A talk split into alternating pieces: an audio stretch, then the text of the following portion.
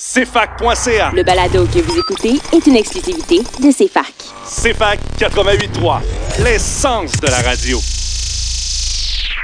Et bonjour, vous êtes sur les ondes du CFAK 88.3. Mon nom est Félix Morin. Vous écoutez le Trio de la Culture. Trio de la Culture, je ne suis que co-animateur. Comme nous sommes un trio, nous sommes trois. Alors, je saluerai pour commencer la personne qui est le- la constante, la constance, en fait, pas la constante, constante qui est une personne qu'on salue, mais la constance de cette émission depuis trois ans. Bonjour, Catherine Robert. Bonjour Félix. Et oui, le petit délai, chers auditeurs, vous devez vous habituer. Nous sommes par euh, Zoom, nous sommes euh, en différé, donc vous devez euh, comprendre euh, la situation. Et comme troisième personne de cette deuxième émission de la saison, un habitué, un, un- t- disons un, un troisième membre, je pense que c'est la, certainement une des personnes qui a fait le plus d'émissions. Bonjour, Charles Bourgeois. Bonjour, ça va bien? Oui, ça va très, très bien. Alors, vous, comment ça va à date, votre confinement, chacun de votre côté? Euh, ben, dans mon cas, euh, je suis un doctorant à, l'université, donc euh, devenir un ermite, ça, c'est quelque chose dont je suis quand même assez habitué. Donc, c'est pas une si grosse adaptation que ça. J'avoue que le social me manque. là. Comme, comme tout le monde, on a hâte de se retrouver en présentiel, mais pour ce qui est du travail, je suis un privilégié. Alors, tu t'ennuies de ta photocopieuse, nous l'avons compris. Alors, et de ton côté, Catherine Robert, comment ça va? Comment va le confinement? Le confinement est- a été euh, des aléas, une montagne russe. Je dirais que les émotions en prennent, euh, en prennent un coup, mais aussi euh, c'est euh, spécial de travailler dans le milieu de l'éducation en ce moment. Ouais. Je dirais que c'est ça. fait. Le mot, c'est spécial de rencontrer les élèves de loin, de pas dire au revoir aux autres. C'est spécial. Tout à fait, deux professeurs, en fait, trois euh, professionnels de l'éducation dans trois domaines, dans trois sphères totalement différentes. Nous sommes très heureux d'être avec vous encore une fois cette saison-ci. Donc, nous allons commencer par euh, la chanson, euh, nous allons commencer en musique par la chanson Comfort du groupe Flying Horses, groupe que nous allons euh, critiquer dans la troisième partie de cette émission. Bonne écoute.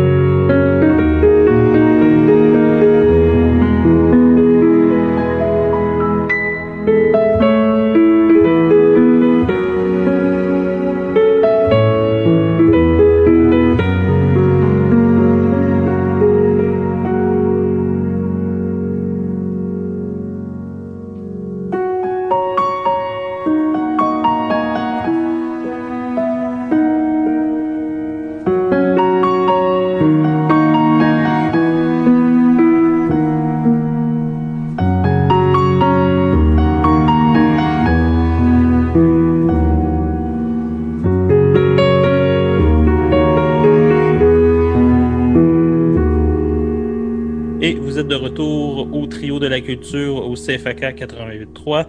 Euh, Félix Morin au micro, très heureux de vous savoir euh, parmi nous. Nous allons commencer cette euh, deuxième émission de cette troisième saison, en fait, avec un, classique des, sciences, de la philosophie de l'éducation, en fait, de la crise des cultures d'Anna Arendt. Pour les pour les auditeurs qui sont un petit peu moins habitués à Anna Arendt, Anna Arendt est une philosophe allemande née en 1906, morte en 1975. Elle est élève de Martin Heidegger et aussi, il faut quand même le nommer, était son amante. Euh, son œuvre est extrêmement intéressante, euh, liée surtout autour du concept du totalitarisme. Ses écrits portent beaucoup sur la philosophie politique et aussi a été une grande critique euh, de la modernité jusqu'à la fin. Donc, aujourd'hui, nous allons parler du texte La crise de la culture dans le livre, le texte La crise de l'éducation qui se retrouve dans le recueil de textes La crise de la culture. Et pour commencer, nous allons tout de suite mettre une colle au doctorant autour de cette table. Alors, Charles, qu'as-tu pensé de ce texte? C'est un texte que j'ai trouvé euh, très intéressant, très prompt à la réflexion, en, fait. Puis, selon moi, même si on peut être en désaccord avec beaucoup des arguments de Arendt, je pense qu'on devrait le, faire lire à toute personne qui est en éducation parce que je pense qu'elle a des propos assez difficiles, des propos euh, peu orthodoxes aussi euh, par rapport aux différentes méthodes pédagogiques plus récente, euh, plus, plus moderne. Mais je pense également que euh, cette réflexion-là, puis j'y reviendrai plus tard, c'est pas seulement qu'une question de méthode. Parce qu'on on pourrait réduire l'analyse de ce texte-là à, dire Arendt n'est pas d'accord avec les méthodes pédagogiques euh, plus modernes. Il y a un peu de ça, mais il y a surtout une réflexion sur la crise du monde moderne et comment l'éducation, la, crise de l'éducation en est l'illustration. En fait, toi, Catherine, je pense que c'était la première fois que tu euh, plongeais dans l'œuvre d'Anna Arendt. Qu'as-tu pensé de cette philosophe qui, d'habitude, a de, réputation d'être très peu lisible? Euh, j'ai trouvé ça très intéressant, euh, ce texte-là. En fait, ça m'a donné le goût de lire le reste des, des articles qu'il y avait dans ce recueil.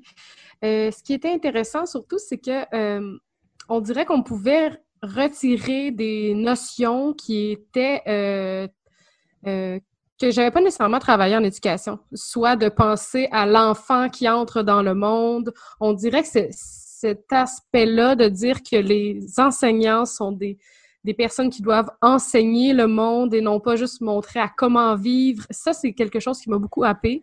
Puis j'ai trouvé très intéressante parce que ça me ça me faisait comprendre en fait que que notre rôle était plus important que celui peut-être qui a été véhiculé à travers les années. L'importance de l'enseignant, en tout cas.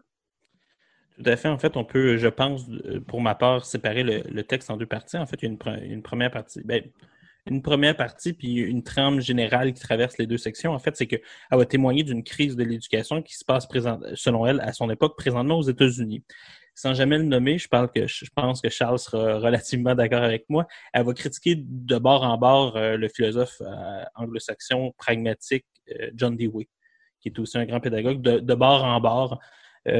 D'ailleurs, des fois, elle se demandant même si elle l'a lu. On le, le, gars de fondement de l'éducation que je suis doit le dire.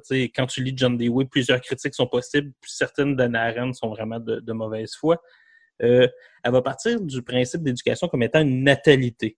Euh, je ne sais pas s'il y en a un de vous deux qui vous. Ben, je peux en parler rapidement. Dans le fond, c'est que euh, l'essence d'éducation, c'est la natalité, c'est-à-dire d'amener l'enfant dans le monde, dans le fond, pour perpétuer, dans le fond, pour apprendre la tradition classique, puis aussi de l'autre côté, aussi pour, pour euh, continuer l'œuvre du monde, d'une certaine manière, à le changer ou non. Mais avant de pouvoir changer le monde, il doit acquérir les savoirs qui ont préalablement constitué le monde dans lequel il est arrivé.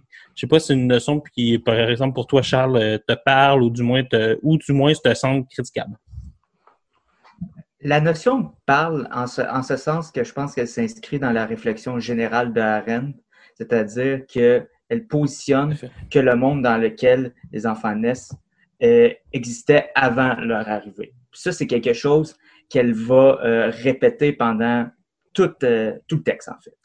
Euh, c'est aussi la plus grande vérité de ce texte-là, le fait que c'est vrai que nous naissons dans un monde plus vieux que nous. Oui, exact. Le problème avec la natalité, c'est que je pense qu'elle le nomme à peu près deux fois. Ce, terme-là, à, proprement parler, au début et à la fin. sans vraiment déterminer, sans vraiment dire le concept, ça renvoie à quoi, sauf à cette idée justement générale de monde qui précède l'enfant. En fait, J'aurais aimé ça que ça soit plus développé. Le concept de natalité fait partie de la première partie du texte qui est surtout centré autour de l'élève.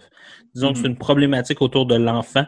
Quelle est la place de l'enfant dans le système éducatif? Elle va, va parler d'une série de choses dont on va continuer de, parler euh, par la suite, mais juste avant, euh, ensuite, toi, Catherine, qui est enseignante, qui est une praticienne des, des sciences de l'éducation, qu'est-ce que ça dit comme idée de natalité?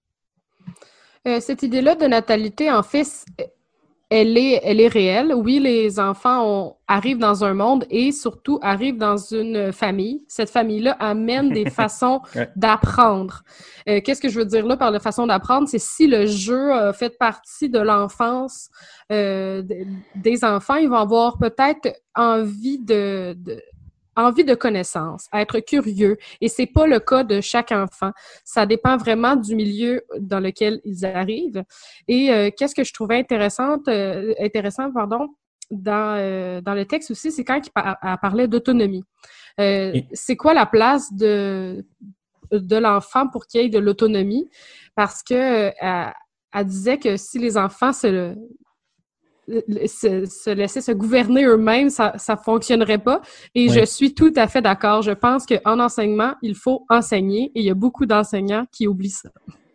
Parfait, mais d'abord, euh, on, va, en parler parce que c'est une notion qu'on est, disons, euh, tout à fait d'accord avec ce genre-là de principe euh, à la base, qu'on voudrait, on est d'accord avec elle sur l'idée que dans le fond, les enfants ne doivent pas se gouverner eux-mêmes, sinon ce serait le règne de la tyrannie. Euh, et ce genre de à fait, c'est elle qui le dit, hein, c'est même pas moi qui, qui paraphrase. Sauf que l'idée euh, derrière ça qui est intéressante, c'est qu'en fait, c'est là d'où euh, Charles est en train de sourire présentement sur le Zoom, c'est l'idée que c'est justement une attaque à John Dewey et à toute l'approche démocratique qui fait en sorte, en fait, que les enfants prennent des décisions et les votent au sein même de la classe, par exemple, sur des règles de vie, des façons de faire comme ça, alors que c'est une chose qu'on nous enseigne de faire en sciences de l'éducation pour que justement les enfants puissent s'approprier les règles et les vivre et y adhérer plus facilement que si c'était quelque chose qui relevait de la contrainte extérieure de l'enseignant. Sur ce point-là, comment tu, que tu te places, Catherine? Euh, en fait, euh, ce que je trouve intéressant, c'est que l'enseignant devrait avoir un rôle pour qu'il y ait un respect, un climat de classe. Et si c'est seulement les enfants qui nomment les règles et l'enseignant ne met pas son grain de sel pour ajouter la structure et la mettre à sa, à sa main, il ne pourra pas avoir nécessairement un contrôle sur qu'est-ce qui va se passer en classe. Parce que même si les enfants peuvent avoir euh, être de bonne foi et émerger de bonnes règles, ça ne veut pas nécessairement dire qu'ils vont euh, instaurer des règles qui vont être bonnes pour eux. Ils vont juste penser des règles qui, pourraient être bonnes, mais pas nécessairement toutes celles qui sont nécessaires à l'apprentissage. Toi, Charles, qu'est-ce que tu en penses? Ben, là-dessus, il euh, ne faut pas aussi non plus confondre, euh, mettons, ce que John Dewey peut écrire et euh, ce que ceux qui l'ont repris par après et d'autres penseurs, mettons, dans les années 70. Les interprètes de Dewey en éducation, comment ils ont trafiqué Dewey. Exactement. Puis là, ça renvoie qu'on a cette impression-là, oui, qu'on laisse l'enfant se gouverner lui-même, qu'il va établir toutes les règles, tout ça. Alors que pour moi, c'est pas ça, c'est seulement l'idée, c'est l'idée de d'amener l'enfant dans le processus tout en l'assistant. Mais là, c'est là qu'on peut discuter de la méthode, c'est comment le faire en tant qu'enseignant. Oui, c'est vraiment là-dessus un, texte qui, est assez intéressant. Alors, euh, ça, c'est la première partie, dans le fond, sur les enfants qui est assez intéressante. On pourrait aussi juste rajouter euh, rapidement que chez Anna Arendt, l'enfant, dans le fond, euh, est toujours une nouveauté dans un monde ancien. Ce qui, relève toujours un peu du paradoxe, en fait, parce que l'enfant, lui, puis on le voit, chaque génération veut refaire le monde, tu sais, ce fameux affaire-là qu'elle va finir par critiquer. Mais avant, il faut comprendre le monde ancien. Elle, ce qu'elle voit, c'est que présentement, aux États-Unis, il y a peut-être un mouvement, du moins une tendance, qui qu'elle voit qu'elle a une tendance à se généraliser dans le reste du monde, puis on pourrait même dire qu'elle s'est généralisée, euh, pour dire que finalement, il y a euh, quelque chose comme, euh, dans le fond, une tendance à l'américanisation de ce type-là de mode et que le problème qui pourrait arriver avec ça, c'est justement le fait que euh, cette tendance à la démocratisation, à mettre avec d'immenses guillemets chez Anna dans le sens pour elle, c'est pas un bien. Alors, une tendance à se perpétuer.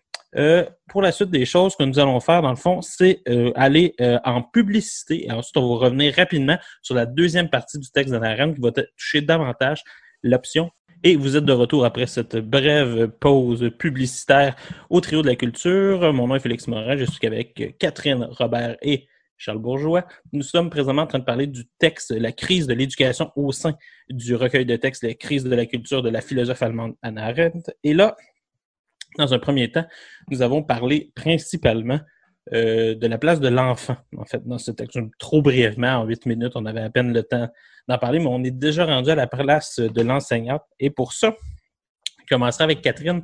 Euh, toi, comme enseignante, justement, comme praticienne, euh, qu'est-ce que tu penses du rôle qu'elle donne aux enseignants, à Arendt, dans son texte? il y a une phrase qui m'a réellement touchée dans la lecture qui parlait un peu de la compétence de l'enseignant. si, si, vous me permettez, je vais la lire. Tout à fait.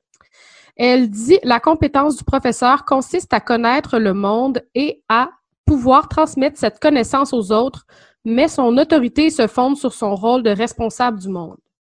C'est un peu euh, ce que j'ai trouvé le plus intéressant, euh, le plus euh, spécial parce que je, crois, oui, qu'on peut être un, représentant de qu'est-ce qui se passe dans le monde, mais d'avoir cette responsabilité-là, je la trouve des fois un petit peu trop grande parce que c'est dans ce texte-là, elle, parle beaucoup de la pédagogie, comme si l'enseignant était maintenant un maître pédagogue. Il connaissait comment enseigner, mais pas nécessairement être maître de sa matière. Et ça, je crois que c'est à c'est vrai que dans le bac, c'est ça qu'ils nous ont représenté. C'est ça qu'ils nous ont montré à faire, montré à enseigner, je dirais surtout en adaptation scolaire parce qu'on n'a aucune matière. Les contenus sont très de base dans l'adaptation scolaire. Donc, théoriquement, si vous êtes rendu à l'université, vous devriez les maîtriser. Alors, on travaille davantage sur la pédagogie. Oui, exactement. Ben, c'est ça que je trouvais intéressant dans l'idée de, de, comprendre le monde et de le représenter. C'est un peu ça que je pense en étant praticienne en adaptation scolaire, mais euh, son idée de dire que chaque enseignant était pas assez en maîtrise de sa matière, je pense que c'est à l'enseignant aussi de devenir maître, mais peut-être que l'université pourrait donner euh, plus par rapport à ça, mais je pense que c'est pas nécessairement juste la formation plus que l'élève, donc l'étudiant, universitaire qui devrait faire cette recherche-là. Parfait. Euh, Charles, toi qui es davantage, je pense que c'est une critique qui est plus porteur euh, justement chez les enseignants du secondaire, qui doivent être en même temps à moitié héritiers de la culture disciplinaire dans laquelle ils s'inscrivent, et de l'autre côté, doivent être spécialistes en pédagogie. Toi, Charles, qu'est-ce que tu parles de cette partie-là du texte d'Anna ben, D'abord, je placer une énorme contradiction qu'on peut voir dans l'enseignement secondaire c'est-à-dire qu'on se fait dire, oui, qu'il faut qu'on maîtrise euh, une discipline, qu'on soit comme un, héritier culturel d'une certaine façon. Un passeur culturel dirait la première compétence. Oui, dirait-elle. Mais en même temps, euh, quand on se retrouve sur le terrain, on se retrouve à être beaucoup plus un pédagogue. C'est-à-dire qu'on peut se retrouver partiellement en début de carrière à aller enseigner des mathématiques, de l'anglais, des sciences, peu importe. Euh, je pense que la critique est intéressante dans, dans le sens que je, moi, je, crois quand même qu'un enseignant, particulièrement aux ordres primaires, secondaires, peut-être plus des classes ordinaires, l'adaptation, c'est autre chose, euh, doivent quand même avoir un socle minimal de connaissances pour justement amener les élèves à comprendre le monde dans lequel ils se trouvent. Ça, cette partie-là, je te dirais que j'y adhère. Que l'autorité l'enseignant, dans le fond, que la compétence du professeur vient de ses capacités à maîtriser le monde dont il parle.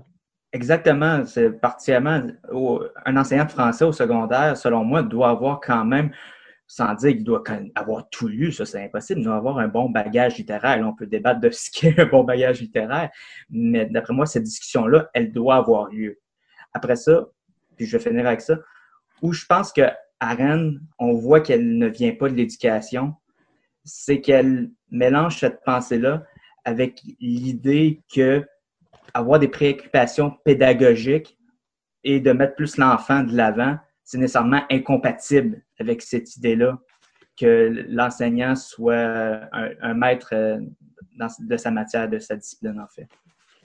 En fait, il y a aussi quelque chose qui est assez intéressant dans ce texte-là d'Arendt, c'est qu'en fait, c'est que la compétence du professeur vient de maîtriser le monde, mais l'autorité du professeur vient du fait que le monde des adultes, et là, c'est vraiment important dans le texte parce que c'est le monde des adultes, c'est-à-dire que le professeur est inclus, mais n'est pas le seul euh, qui contrôle cette variable-là, est responsable de, dans le fond, les adultes sont responsables du monde, c'est-à-dire responsables du monde dans lequel ils vont laisser les enfants. Puis dans le fond, c'est là que tout d'un coup, dans le texte d'Arendt, s'insinue, selon moi, la société. En fait, puis dans le fond, l'autorité des enseignants, étrangement, ne dépend même pas tu sais, souvent parce qu'on va dire chez certains commentateurs, comme par exemple Mathieu Bocoté, il va dire justement que les professeurs n'ont plus d'autorité parce qu'ils ne sont plus compétents. En fait, dans un texte d'Arendt, qui est pourtant le texte sur lequel ils se basent pour faire ce type-là de critique, l'autorité de l'enseignant vient du fait que les adultes se sentent responsables du monde, donc se sentent responsables de l'éducation. Donc, les professeurs, dans leur autorité, sont mis à mal par le fait que les adultes, au sens large, refusent de prendre la responsabilité du monde. Qu'est-ce que vous en pensez? Euh, dans le fond, euh, ben, je trouve que, que c'est vrai dans un sens, mais il y a aussi l'extrême que c'est des, des, parents qui pensent mieux éduquer. Ben, il y a la distinction entre éduquer et enseigner, là, mais les parents pensent savoir plus que l'enseignant et des fois, c'est ça qui, en contrepartie qui, qui, brise un peu l'autorité de l'enseignant quand que tu te fais euh, démentir euh, ton enfant devant euh, le parent et l'enseignant, surtout dans les rencontres de, parents, je dirais que c'est là la problématique. Mais je pense que une meilleure image de l'enseignant au niveau sociétal, dans les représentations qu'on pourrait avoir, pourrait aider aussi cette autorité-là. Donc, de réellement faire confiance pour le parent parce que, mais il y a aussi des parents qui ne prennent pas cette responsabilité-là. Donc, l'enseignant a un rôle primordial au final. Donc, de ce que tu viens de dire, si on comprend bien, dans la conception aérienne présentement, c'est difficile pour un professeur d'avoir une autorité parce que dans il se fait sabrer par les parents. Donc, l'autorité du professeur est sabrée non pas par son manque de compétences, mais simplement par le fait que la société ne lui donne pas les pouvoirs nécessaires pour pouvoir transmettre aux enfants cette responsabilité-là du monde. Toi, Charles, euh, qu'est-ce que ça te parle? Est-ce que tu trouves que c'est un diagnostic qui est valable ou du moins qui devrait être un peu plus nuancé? Le diagnostic peut être valable en partie parce que je pense que c'est quand même vrai que les enseignants viennent se faire saper une certaine partie de leur, autorité. Après ça, ce qui est intéressant avec l'analyse d'Arendt, c'est qu'elle est reprise de nommer Bocoté, mais on peut parler de Finkelkraut aussi. c'est des penseurs très conservateurs qui vont se revendiquer de cette pensée-là d'Arendt puis qui vont parler de la crise d'éducation. Mais tu as un type aussi comme euh, Normand Baillargeon. Oui, qui tout à fait, va se revendiquer d'Arendt puis il va parler d'un conservatisme en éducation. Oui, tout à fait. en fait, tu vas se baser sur la dernière partie du texte d'Arène qui va mentionner que dans le fond, on faut être conservateur en éducation absolument, mais que après ça, le, conservatisme n'est valable qu'en éducation, puis que si on sort le conservatisme, euh, si on, si on met l'aspect révolutionnaire ou du moins progressiste dans l'éducation, ça ne fonctionne pas. Il faut que l'éducation soit foncièrement conservatrice pour ensuite espérer des changements, ce qui est un paradoxe que Nomar Baillargeon semble sauter deux pieds dedans. Toi, Charles, est-ce que tu trouves que c'est une idée qui serait euh, valable? Ah, en partie. En Disons en 15 secondes, qu'est-ce que tu en penses? en partie, ça, en partie ça, peut être valable dans le sens, que je pense que pour avoir. Euh, eh boy, c'est trop une grosse question. Il faut se eh réinscrire dans, dans, le monde, il faut le comprendre, mais en même temps, je pense qu'il faut laisser les jeunes euh, émettre leurs propres règles. Comment changer un monde qui nous a dit de ne pas changer, c'est tout le paradoxe d'une éducation conservatrice et révolutionnaire à la fois. Un texte d'Anna Arendt de la crise de la culture, de l'éducation que vous allez retrouver dans le recueil La crise de la culture. Nous vous le conseillons ardemment. Nous allons passer maintenant en chanson avec la délicieuse Marie-Pierre Arthur et la chanson Amène-moi.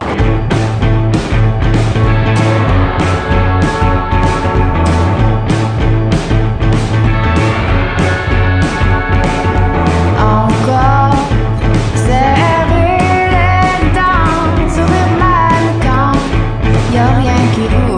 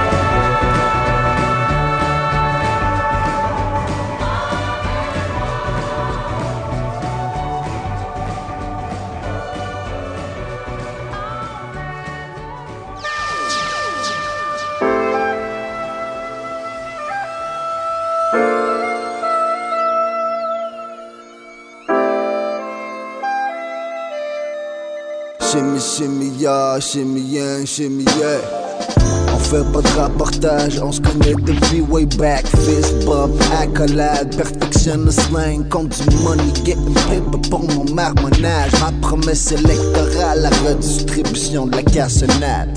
Frappe un speech, Bob about to get pastoral. Double 50 push-ups dans ta cuisine, prend de la place pas mal. Remplis le frigo de veggies, j'pensais au sérieux l'épicerie. Roule du tabac Virginie avec maybe cette année, you better be 40 G's. Ride en catimini jusqu'au Mississippi, quand c'est pas ville ou pas pour les beats. J'ai pas fait mes devoirs tout le temps, j'ai fait maintenant, ça c'est pour la vie. Got that whole bag of weed, just flipping and dripping and sticky, yicky, yicky. Choisir les variétés, ça c'est picky, picky. Rien va nous arrêter, we be really easy. On est des paroliers qui split 50-50, doing the freaky. Bam, bam, big load and chill out, ça get heavy, be messy, comme Bobby get busy. On était pris dans le belly, on est déjà rôti On est la d'eau sous le du canard qui va continuer à glisser steady. On a fait le tour de l'infini, après c'était autour de l'infini d'en finir avec nous. Y'a de la chimie dans mon brain, quelques démons depuis longtemps qui sont à l'école. Mais je m'en bats les couilles, non c'est pas vrai, j'étais rangé par le doute. Perdu puis pas cicatrisé de la blessure de la perte de mes meilleurs amis sur la route. J'attends Saint-Denis tout, la mort pis la vie dans le même bout. À côté du vélo, c'est là je t'ai connu qu'on a mangé de la soupe. Juste en silence en se regardant les deux. Maintenant je regarde les étoiles pour te parler les yeux. Yeah. Culpabilité, mon isolation, ouais, le goût de erreurs. J't'aime désolé, je sais pas comment dire. En plus, mon problème de consommation fait pas.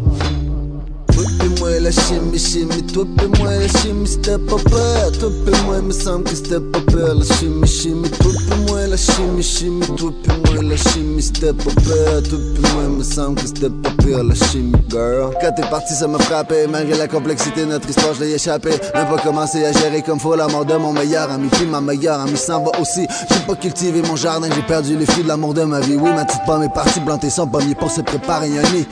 Je me suis perdu à essayer de réparer le passé, le déni s'est garoché, mon esprit accroché à l'espoir de recommencer à se rapprocher. Ah, j'ai tout essayé, mais justement, faut pas forcer, faut plier comme le roseau. Comment veux-tu pouvoir tourner la page quand les deux amoureux sont poignés dans les yo-yo? Oh no. J'ai fait la paix avec mes regrets, j'ai perdu la part de mes gains. La résilience a créé phénomène. J'espère vraiment que tu vas vraiment bien. J'espère vraiment que tu vas vraiment bien. J'espère vraiment que tu vas vraiment bien. J'espère vraiment que tu vas vraiment bien. J'espère vraiment que tu vas vraiment bien. J'espère vraiment que tu vas vraiment bien. J'espère vraiment que tu vas vraiment bien. J'espère vraiment que tu vas vraiment bien. J'espère vraiment que tu vas vraiment bien. Toi la chimie, chimie, toi pis moi la chimie, c'était pas peur. Toi pis moi, me semble que c'était pas peur. La chimie, chimie, toi pis moi la chimie, chimie, toi pis moi la chimie, c'était pas peur. Toi pis moi, me semble que c'était pas peur. La chimie, girl.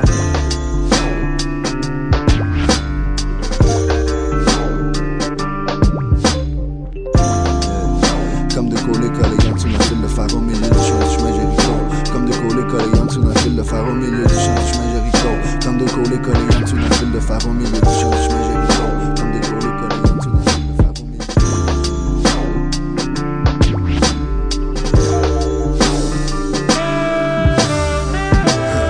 Allô, je vais dire quelque chose. Mais faut pas que tu le dises. C'est un secret. C'est le printemps en ce moment, right now. Enceinte. Et vous êtes de retour au CFAK 88.3. Euh, vous, avez écouté au départ la chanson Amène-moi de Marie-Pierre et là, vous venez d'écouter euh, Chimie de Robert Nelson euh, de son album solo, chanteur et rappeur de, À la Claire Ensemble. Là, nous allons passer justement en deuxième partie de cette émission avec un, film qui est en droite ligne à traitant d'éducation. C'est le film Entre les murs, film extrêmement intéressant, basé du livre de François Bégodeau, dans lequel il est aussi euh, l'acteur principal. Film qui a été primé euh, énormément à Cannes, qui a gagné euh, le prix, dans le fond, du César de la meilleure adaptation et la Palme d'Or générale de Calme. Et le réalisateur étant Laurent Cantet. Alors, Charles, qu'as-tu pensé de ce film? euh, Vas-y, juste comme ça. Qu'est-ce qu'on a pensé? En général, j'ai beaucoup aimé. Euh, j'ai aimé l'approche qui était quasi ethnographique de ce film-là, presque un documentaire. Qu'est-ce sens- que tu veux dire par ethnographique pour nos personnes qui n'étudient pas Oui. en sciences sociales? Non, tu as bien raison. C'est de, on avait l'impression finalement que tu avais quelqu'un, un chercheur qu'on ne voyait pas, mais qui avait mis une caméra dans une classe puis qui laissait ça aller. On va le résumer comme ça. Parce que les, ce n'était pas des- les élèves n'étaient pas des acteurs. J'ai vérifié. Ce n'étaient pas des acteurs, c'était des jeunes qui avaient été recrutés pour que ça ait l'air plus réaliste. Et là-dessus, c'était réussi. Donc, j'ai aimé cet aspect-là. J'ai aimé les questions que, que ça posait, sur les questions de, du vivre ensemble, l'immigration, mais aussi des questions d'é- d'éducation. Euh, mon seul petit problème avec ce film-là, c'est que par moment, je trouvais comme le message, les messages trop appuyés. C'est comme si on me sortait une pancarte et on me disait, là, on essaie de faire passer un message à ce moment-ci du film. Quand c'est trop appuyé, je décroche un peu. Mais en On général, va j'aime. pouvoir y revenir sur euh, la, ce- ces points d'appui, disons ça comme ça. Toi, Catherine, qu'est-ce que tu en as pensé? Moi, j'ai trouvé que c'était un film sincère, c'était touchant parce que on, on voyait des, on voyait en fait un an en deux heures, un Ouais. an euh, scolaire en deux heures, et ça, j'ai trouvé ça fait.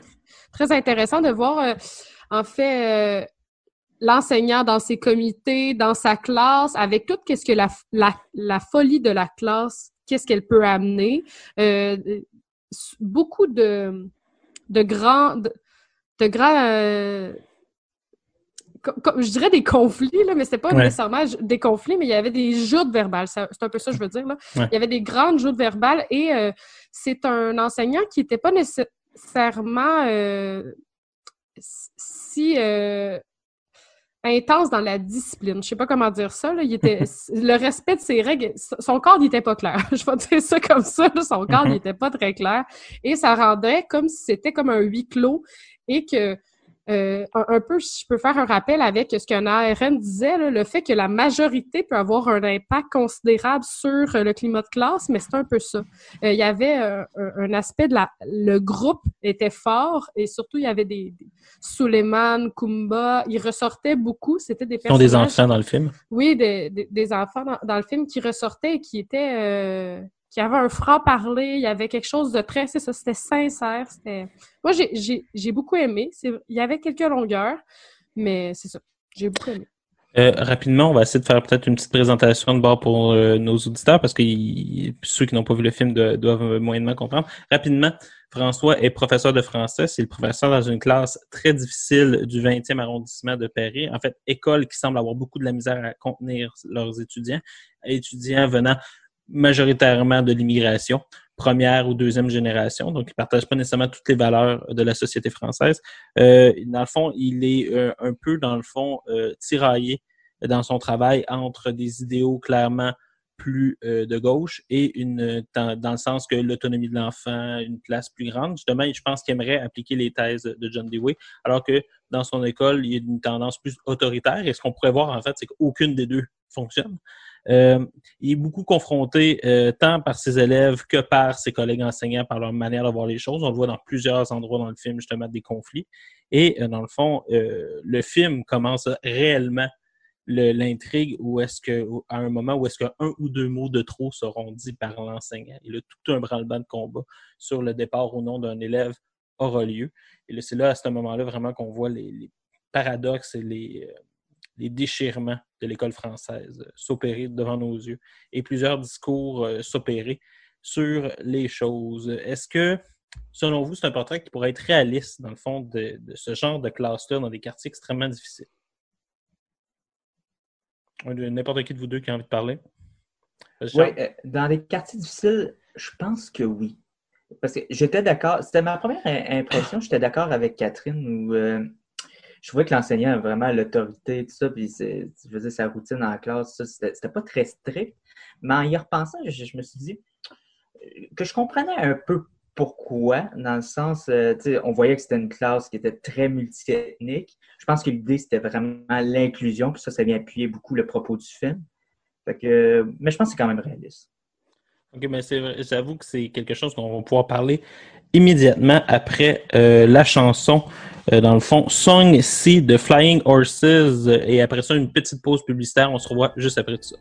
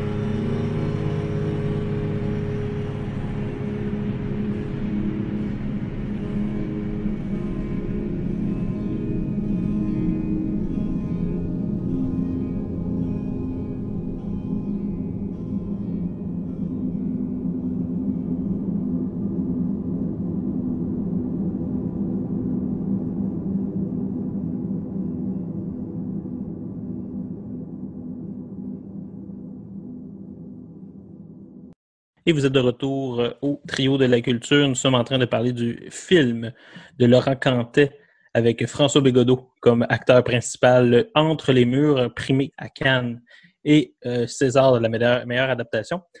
Euh, Lorsqu'on s'est quitté, on parlait justement des méthodes euh, du professeur. Qu'est-ce qui est intéressant, c'est que François Bégodeau, qui, est joue son propre rôle, en fait, euh, à ce moment-là, parce que François Bégodeau, qui est un essayiste, euh, un dramaturge et un homme de lettres français extrêmement connu, qui aurait sorti récemment un très bon livre qui s'appelle L'histoire de ta bêtise. Très connu en France. À ce moment-là, il était professeur réellement de français dans ce genre de, de, banlieue parisienne-là. Et euh, dans le fond, ce livre-là, c'est rien de plus que ce qu'il a vécu année après année. Il a voulu euh, en témoigner avec le plus euh, d'honnêteté possible. La preuve, c'est qu'il n'y a pas toujours le beau rôle dans ce genre de, de situation-là. Euh, ici, là-dedans, ce qu'on pourrait voir, c'est que est-ce que la vision, la question que j'aurais à vous poser, puis là, ce serait le lien de faire avec, avec Hannah Arendt, c'est que cette vision-là du monde aranienne, comme quoi on, est là pour transférer le monde, est-ce que c'est un peu une vision idéaliste, c'est-à-dire qui euh, est donc réelle, euh, un peu comme la critique qu'on faisait de Kant, là, euh, Kant a les mains propres parce qu'il n'a pas de mains. Est-ce que c'est facile pour Hannah Arendt, justement, de dire que l'éducation devrait être ainsi alors qu'elle n'a jamais, elle, enseigné dans ce type-là de classe? Toi, je, pourrais en parler par exemple avec Catherine. Catherine qui enseigne justement dans des milieux un petit peu plus difficiles. Donc, toi, est-ce que cette vision-là de l'éducation et de la grande culture, alors que tu vis des euh, situations plutôt difficiles dans ton travail, est-ce que c'est réellement réaliste de faire ça avec des enfants dans une classe? Euh, je pense qu'il faut euh, avoir confiance en l'élève et donner peut-être une certaine autonomie dans la mesure où on est capable de contrôler. Euh, je pense que ça devient comme un peu une micro-société et oui, on veut apprendre le monde à ces jeunes-là, mais s'ils ne se sentent pas euh, respectés, si on n'a pas de lien avec eux, nécessairement, on ne pourra pas leur apprendre le monde. Et dans des milieux difficiles comme la représentation qu'on a vue dans le film ou euh, dans un milieu comme le mien, ben ça fait en sorte que c'est un petit peu plus complexe à voir le lien, ça prend plus de temps et c'est là que les techniques euh, ont euh, de l'impact. Et euh, c'est pas juste de l'autonomie parce qu'ils ne te respecteront pas. Parce que Ouais. ça, ça peut devenir un, un chaos organisé, mais ça peut devenir un chaos très problématique avec des jeunes aussi impulsifs. Parce qu'ils étaient, c'était très pas- bouillonnant, c'était très bouillonnant. Mais justement, est-ce qu'on pourrait pas dire euh, à cet effet que c'est c'est facile de parler de, en termes philosophiques et normatifs, c'est-à-dire placer des normes à l'action? Euh, mais lorsqu'on les affronte dans la réalité, être porteur d'un monde dans lequel on n'est même pas certain, dans le fond, que les personnes avec qui, qui devraient être les porteurs sont au rendez-vous, ok, pour porter ce monde, justement. Parce qu'on pourra voir à de nombreux endroits jusqu'à quel point les enfants ne respectent même pas la société française, dans le sens qu'ils sentent du racisme dans la société et le nomment en classe en disant Tu ne parleras pas comme ça, euh, tu seras pas comme ça. Pourquoi tu choisis toujours, et ça c'est un moment marquant selon moi du film, pourquoi tu parles, tu choisis toujours des prénoms de blancs? Dans tes exemples, alors que c'est un professeur de français et que la majorité de sa classe vient, viennent de différentes communautés culturelles. Et on sent que François Bégodeau est pris dans ce genre de paradoxe-là.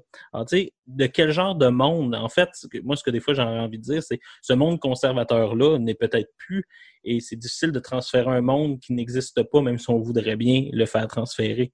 Donc, euh, à ce niveau-là, il y a des tensions. Euh, Est-ce que, selon toi, euh, Charles, la vision de euh, Est-ce que c'est une problématique, dans, selon toi, dans le film, de l'enseignant dans sa classe ou c'est une problématique de l'école dans le sens large? Et si c'est l'école au sens large, quelles seraient les raisons, selon toi, qui fait que cette école-là a autant de la misère à seulement enseigner aux enfants? C'est même pas l'école, c'est plus large que ça, en fait. C'est quoi d'abord? Parce que euh, je vais partir de la vision d'Anna Arendt.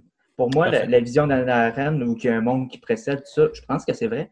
Mais je pense que sa vision à elle, c'est une vision où euh, le monde qui précède est très homogène.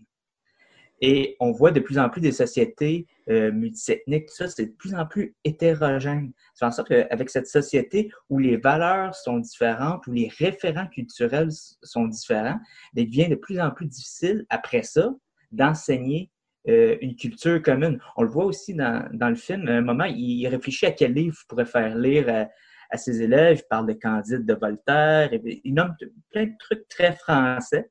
Mais à chaque fois, il y a comme des réserves. Ah, trop difficile pour le niveau de lecture. Ah, On ça, référent culturel, je suis pas certain. On va ramer, ouais, c'est ça. Donc, euh, pour Il moi, c'est... euh, En fait, c'est trois niveaux. C'est ça. C'est trois niveaux, en fait. C'est un problème de société d'abord. La société change. Puis après ça, c'est comment euh, l'éducation on fait pour essayer de, de passer une culture le plus commune possible. hein. C'est vraiment, c'est le grand paradoxe euh, de ce genre, euh, de, de ce, ce type-là d'enseignement. C'est, puis d'une certaine manière, ce moi, ce qui fait en sorte que je pardonne totalement à- au professeur de français, c'est qu'en fait, c'est quelqu'un qui, qui- qui a une double contrainte. C'est que les autres enseignants ont clairement abandonné les enfants en Mm. disant il y, a des, enfants que ça réussira pas. D'ailleurs, ils sont pas loin de la vision d'Anna Arendt. hein. Anna Arendt qui, elle, se désole dans le texte qu'on force des enfants, tu qui parle beaucoup de méritocratie dans son texte, qu'il faut que c'est seulement le mérite, alors que ce film-là nous démontre totalement que c'est beau la méritocratie, mais il faudrait peut-être lire Pierre Bourdieu pour se rappeler que la méritocratie, malheureusement, c'est toujours les mêmes. Donc, euh, c'est bien rare qu'un enfant pauvre mérite. euh, ça, ça donne moins souvent qu'un enfant pauvre réussit à monter tous les échelons de l'école française, alors que les enfants riches, eux autres trouvent toujours une façon de se nicher dans les grandes écoles d'une certaine manière, que ce soit de commerce, de philosophie ou de n'importe quoi d'autre. Donc, c'est un hasard selon Anna Arendt. Ce n'est pas un hasard selon la sociologie de l'éducation. Et aussi, c'est qu'eux, ils ont carrément abandonné, c'est-à-dire qu'ils disent, oh, moi, je le sors automatiquement. Ce qui ne serait pas nécessairement mieux. Peut-être qu'il tient sa classe, mais l'enfant n'est plus jamais dans sa classe.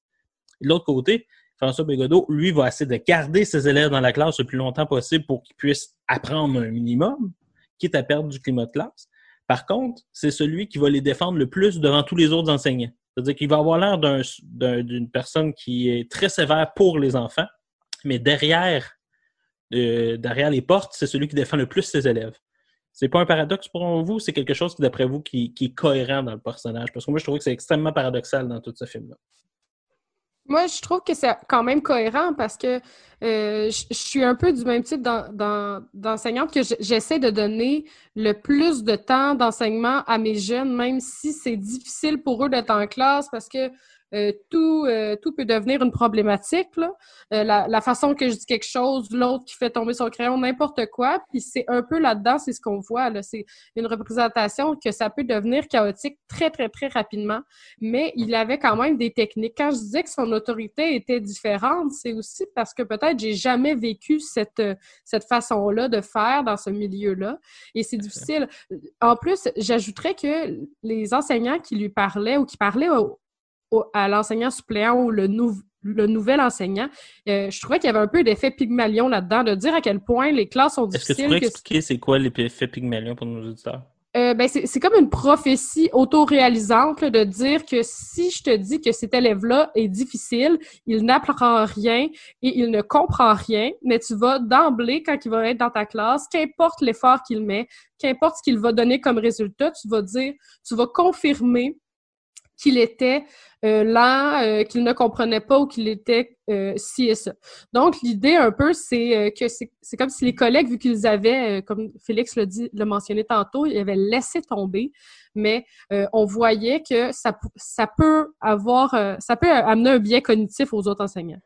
Mais François, lui, il était pas comme ça. Je pense qu'il était là pour ses élèves. Par contre, le conseil disciplinaire, même s'ils se sont vus plusieurs fois, j'ai vu aussi un, homme abattu contre la, structure, l'institution qui était devant lui. Et ça, j'ai trouvé ça désolant. C'est pour ça que je le vois pas nécessairement comme un paradoxe, parce qu'ils étaient, ils étaient là pour les élèves coûte que coûte, mais ils ne pouvaient pas aller contre l'institution qui était plus grande que, lui. C'est ce que j'ai compris plutôt que le paradoxe. La- la fameuse théorie que les institutions, dans le fond, il y a deux théories, hein, soit on change les institutions d'intérieur, soit on se conforme aux institutions. On voit clairement que l'acteur qui est en, qui est sur la scène de l'école, dans le fond, n'arrive pas à changer totalement les choses, malgré le fait qu'il souligne, par exemple, qu'ils ont renvoyé 12 élèves l'année passée sur 12 qui se sont présentés sur le conseil d'établissement pour ce genre d'affaires-là. Donc, dans le fond, cette mesure-là qui est supposée aider à classer, dans le fond, élimine. C'est-à-dire que l'institution, c'est cette mesure-là qui est placée par l'institution, dans le fond, est être une instance dans laquelle on trie qu'est-ce qui doit vraiment sortir ou non, est devenu carrément un tribunal dans lequel c'est la chambre euh, d'attente du renvoi euh, des, des enfants. En quelques secondes, est-ce que vous êtes, est-ce que vous conseillez le film à nos auditeurs, euh, chers collègues? Absolument. Ah, définitivement. Très bon film. Alors, on vous le conseille de Entre les murs avec comme acteur principal et au texte François Bégodeau. Sur ce, nous allons continuer euh, avec euh, la chanson Je suis les alentours de Foisy. Et euh, après ça, nous allons revenir dans, dans, quelques minutes, donc ne vous surprenez pas de la quantité de chansons. Vous écoutez CFAK 83, c'est le trio de la culture.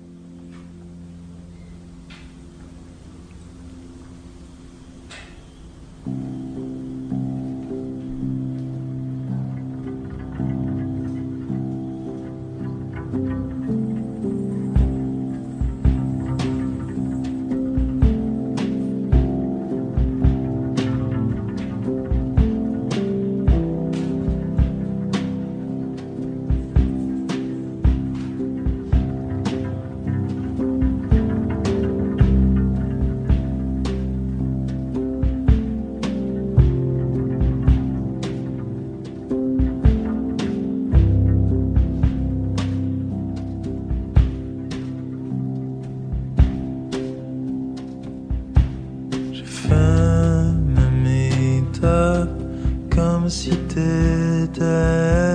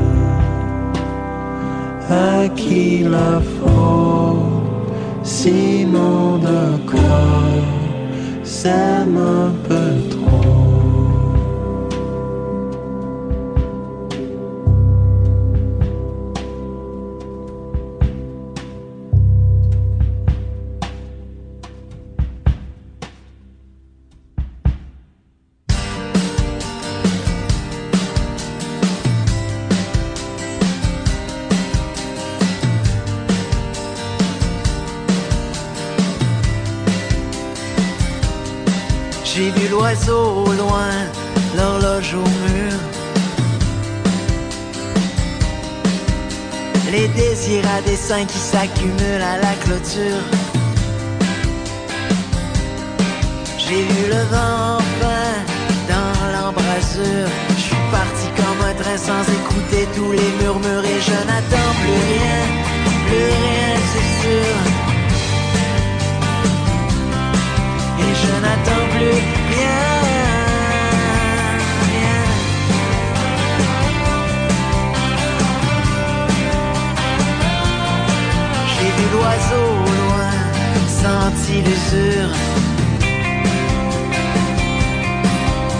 Les traits comme un dessin qu'il faudrait bien que je figure.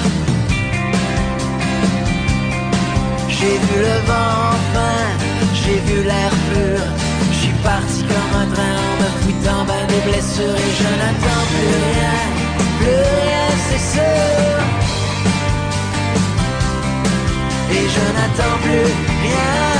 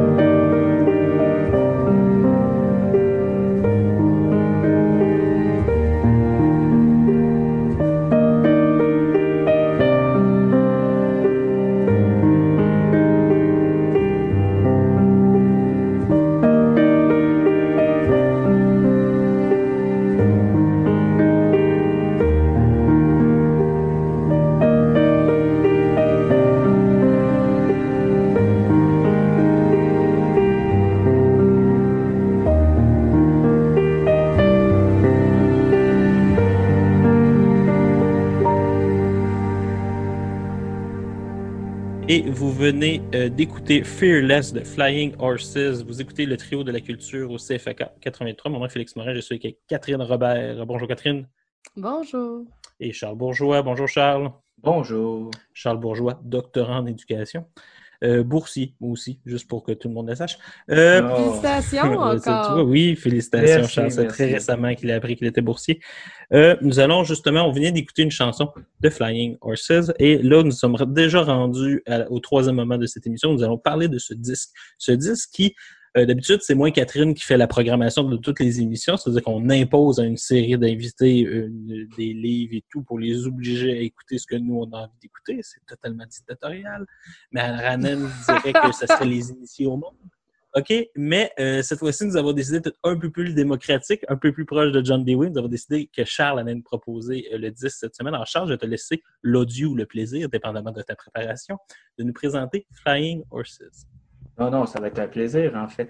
Euh, Flying Horses, en fait, c'est le projet d'une pianiste, une pianiste québécoise euh, du nom de Jade Bergeron, en fait. Euh, donc, pour vous situer un peu les sonorités, beaucoup l'inscrivent dans le courant du, du néoclassique très minimaliste. Ça, c'est le piano, tout ça. Donc, Alexandra Streliski, Jean-Michel Blais, tout ça. Donc, si on écoute rapidement, on se dit, ah, elle s'inscrit exactement dans le même courant.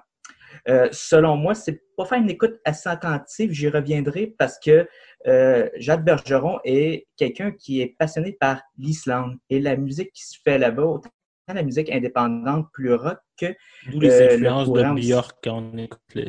oui, Björk, le- euh, Sigur Rós aussi. euh, donc, c'est des influences qu'on qu'on entend. Et aussi le classique plus minimaliste de l'Islande. moi, je- c'est des noms comme Olafur Ar- Arnald, qui est quand même assez connu là-bas. On sent aussi les influences. Donc, euh, c'est quelqu'un qui... répéter ça parce qu'on dirait pour nos éditeurs, parce que tu l'as nommé comme ça allait de soi, mais ce groupe-là a un nom pas possible. Peux-tu répéter ça? c'est- un pas chanteur. hein, ben, pas un chanteur. Non, non, c'est beau. Tu- C'est un pianiste. Oui, oui, c'est beau. C'est un pianiste qui s'appelle Olafur Arnald. Pour les personnes Donc, euh, qui adorent Scra- le Scrabble, allez-y. Oui, ouais, c'est ça. Euh, il y a un son quand même assez semblable à ce que fait Jade Bergeron. Un petit, un petit peu plus électronique peut-être, mais on voit des, des similarités. Euh, moi, j'étais sûr que c'était un groupe à cause de l'orchestration électronique, mais moi, l'électronique, ça me fait toujours l'impression qu'il y a plusieurs musiciens alors que c'est pas nécessairement nécessaire. Exact. Moi, je trouvais intéressant de présenter cet album-là parce que là, on, on voit qu'au Québec, euh, le néoclassique, tout ça, a le vent dans les voiles. Je veux dire, avec Au classique, par exemple, Alexandra Strelinski, Strelinski et Jean-Michel Blais. Oui, c'est ça. C'est des albums tu sais, qu'on entend beaucoup parler, les gens. Ça, ça leur fait du bien, même en temps de coronavirus, on le voit beaucoup. C'est beaucoup cité Ils sur remplissent d'immenses salles, le Granada pour Jean-Michel Blais, euh, le Centre culturel pour les Strelinski, c'est fou, là. Exact. Et cet album-là est sorti fin euh, 2019 et je trouvais que ça n'avait pas été assez discuté, alors que je pense que les gens qui aiment Alexander Streliski, par exemple, ou Jean-Michel Blais, peuvent aimer ça. Pour ça que je voulais l'amener. Toi, Catherine, euh, qui est justement ce- cette personne qui aime autant ce genre-là de, qu'a- qu'as-tu pensé de ce disque? Euh, J'ai beaucoup apprécié, en fait. J'ai trouvé que c'était très... euh, J'aimais l'atmosphère qu'elle amenait dans chacune de ses chansons. Les chansons qui n'étaient pas nécessairement euh, très courtes, il y en avait des plus longues, mais euh, c'était comme de, de courtes histoires. Il y avait énormément d'instruments aussi, ce que j'ai beaucoup apprécié. Je dirais pas que mon oreille est absolue, que j'ai réussi à reconnaître tous les instruments, mais le fait d'entendre du xylophone, du violoncelle, ça l'amenait une, une, des timbres très différents à la, à la chanson et surtout des chansons euh, qui sont euh, uniquement au piano.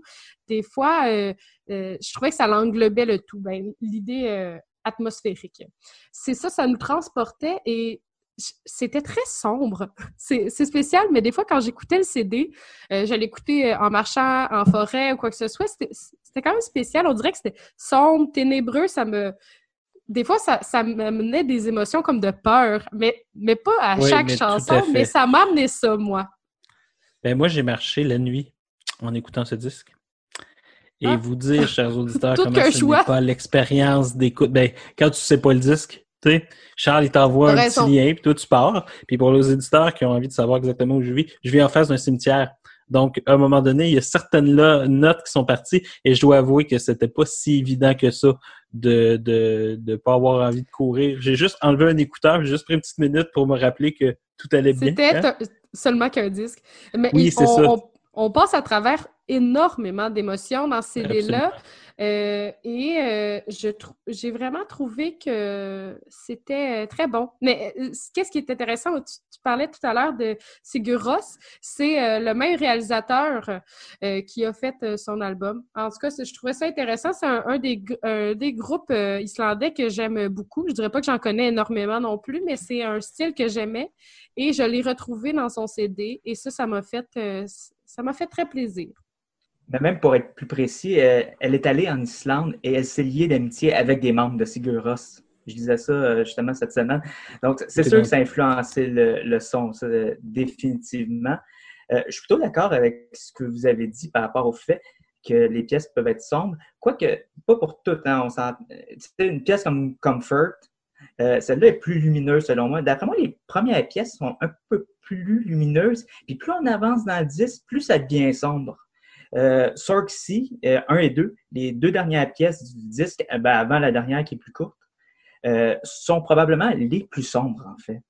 Puis je trouve ça quand même intéressant, ce, ce Oui, c'est passage-là. c'est la 2 que je, je- c'est la deuxième song-ci qui m'a fait peur beaucoup. exact. D'ailleurs, c'est pour ça qu'on l'a mis aussi dans la... Quand tu l'as proposé, Catherine, on l'a passé euh, plus tôt dans l'émission euh, Song-ci. C'est c'est- c'est- ça. Ça n'a pas écouté la nuit avant de se coucher. Tu sais, du Alexandra Selinsky, par exemple, d'autres, des fois, on mettait ça dans la, dans la chambre, moi et ma copine, avant de s'endormir parce que c'est tout léger. C'est tout beau. Là, euh, je, je conseille ça à personne. Je- tout simplement, je vous conseille juste pas ça. En fait, euh, si vous aimez la vie et pas faire de cauchemars, euh, faites pas ça. Faites pas ça du tout. Catherine. Euh, oui, ben en fait, euh, j'ai trouvé intéressant qu'elle euh, s'inspirait de beaucoup euh, de musiciens connus. Et euh, Lesquels, par exemple? Ben, euh, là, on parlait de Sigus Ross, mais il y a aussi Chili Gonzalez qui a été Oui. un- son mentor. Et euh, ça, j'ai trouvé, euh, on dirait que des fois, je me dis qu'il y a des artistes comme ça, comme Chili Gonzalez, qui qui sont pas nécessairement connus au début. Et euh, à un moment donné, on on n'entend que parler d'eux. Et ben, c'est un peu le cas avec Chili Gonzalez. Et je trouvais ça intéressant qu'il y ait autant euh, de noms euh, qui l'ont inspiré. Et euh, c'est, euh, Ouais. ça m'a aussi fait découvrir son premier album qui était euh, excellent aussi. Mhm. Charles, euh, un petit mot avant d'aller en chanson, puis ensuite on reviendra. Oui, ben, pour moi, ce qui est intéressant aussi, c'est que, comme tu dis, elle va chercher plein d'influences. L'Islande, puis c'est pour ça que c'est un peu sombre aussi, c'est vraiment les influences qui viennent euh, de l'Islande, selon moi. Mais tu as des influences aussi qui viennent un peu de l'Allemagne, comme un type euh, qui s'appelle euh, Niels Fromm. Euh, ça, c'est un pianiste, un pianiste allemand. Puis les boucles qu'on entend beaucoup, quand ça se répète puis qu'il y a un peu de crescendo, ça, ça vient de lui. Alors, on va pouvoir continuer cette discussion-là sur Flying Horses juste après une chanson de Flying Horses. Vous allez écouter cet ordre. Nous, vous- nous, nous reverrons de l'autre côté de cette chanson. Vous écoutez le CFK.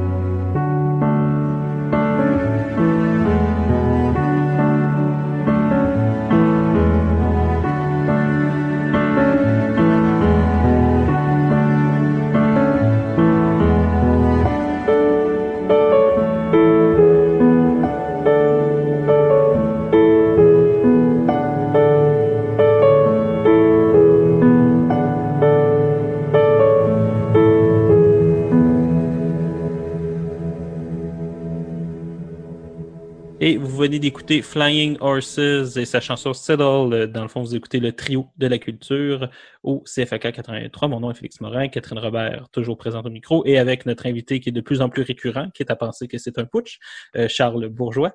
Et juste avant la pause, nous avons pensé, euh, nous avons passé, dans le fond, une certaine partie du temps à parler du disque de Flying Horses. Mais moi, une question depuis le début me taraude et je la garde pour ce retour de chanson. C'est, Charles, qu'est-ce qui te parle autant dans cette forme de musique classique? C'est une excellente question. Je le sais Euh, bien. ben, pour moi, c'est la subtilité, en fait, que- a là-dedans. Moi, j'ai toujours été plus intéressé par les musiques qui vont plus vers le minimalisme. Euh, puis même, on peut retrouver ça dans, mon, dans ma passion pour le folk, le, le blues. C'est pas des musiques avec des musiciens qui sont des virtuoses à proprement parler, mais c'est des musiciens qui sont capables d'aller dans la nuance, qui sont capables aussi de, juste avec trois notes, de te faire vraiment quelque chose d'intéressant. Puis dans la musique, euh, par exemple, de Flying Horses, je retrouve ça. Tu sais, par moments, c'est le piano se répète, se répète, mais t'entends d'autres instruments un peu en arrière si tu portes attention qui arrivent. Moi, je trouve ça intéressant à chaque écoute de me rendre compte euh, qu'il y a un instrument que j'ai pas entendu, que ah, ce, changement-là, je l'avais pas vu la dernière fois, les arrangements, j'aime ça écouter ça aussi. Puis ce genre de musique-là aussi permet de me concentrer. Ça me fait du bien quand je vais marcher ou euh, quand j'étudie, quand j'écris. Charles, euh, on le dit au Québec, il y a une montée du, de la musique néoclassique, c'est-à-dire néo pour dire on ne sait pas trop trop comment le classer, classique pour dire qu'il n'y a pas de parole. Euh, c'est une une boutarde, mais c'est si vrai.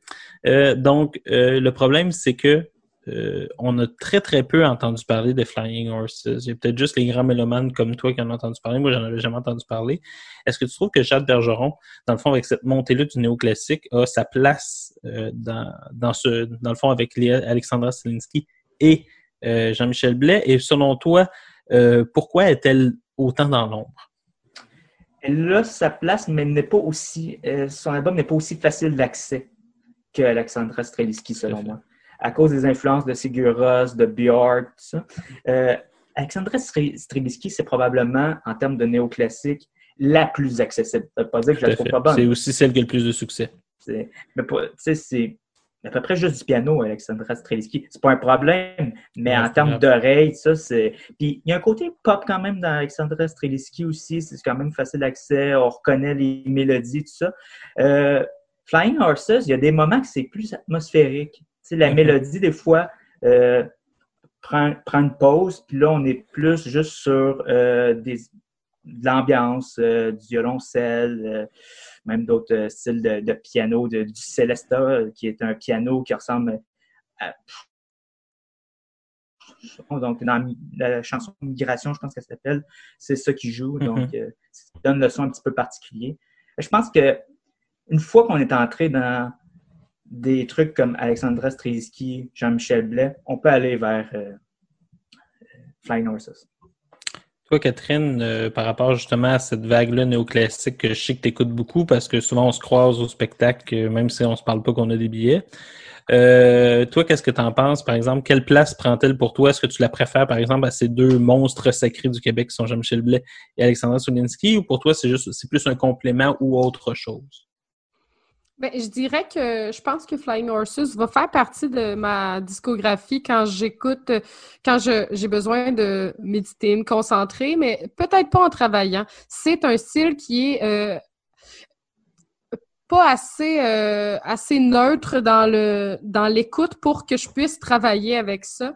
Euh, parce que, en, fait, je pense que je, suis quelqu'un qui va écouter absolument tous les sons dans la chanson. Et ça, ça fait que je vais juste être concentrée à écouter cette chanson-là. Je dirais qu'Alexandra Strelinski, je suis capable de d'œuvrer dans ma vie quotidienne beaucoup plus facilement. Euh, un Jean-Michel Blais, euh, pas nécessairement non plus. Parce que euh, c'est une musique qui est tellement complète que souvent j'ai besoin d'écouter euh, sur euh, un, un vinyle, par exemple, ou euh, en- quand je marche dans la forêt. je, je trouve que c'est des, des musiques. Avec tes ça. vinyles, la marche dans la forêt? Oui, tout le temps. J'ai Toujours toujours, agréable. toujours mon tourne-disque avec moi.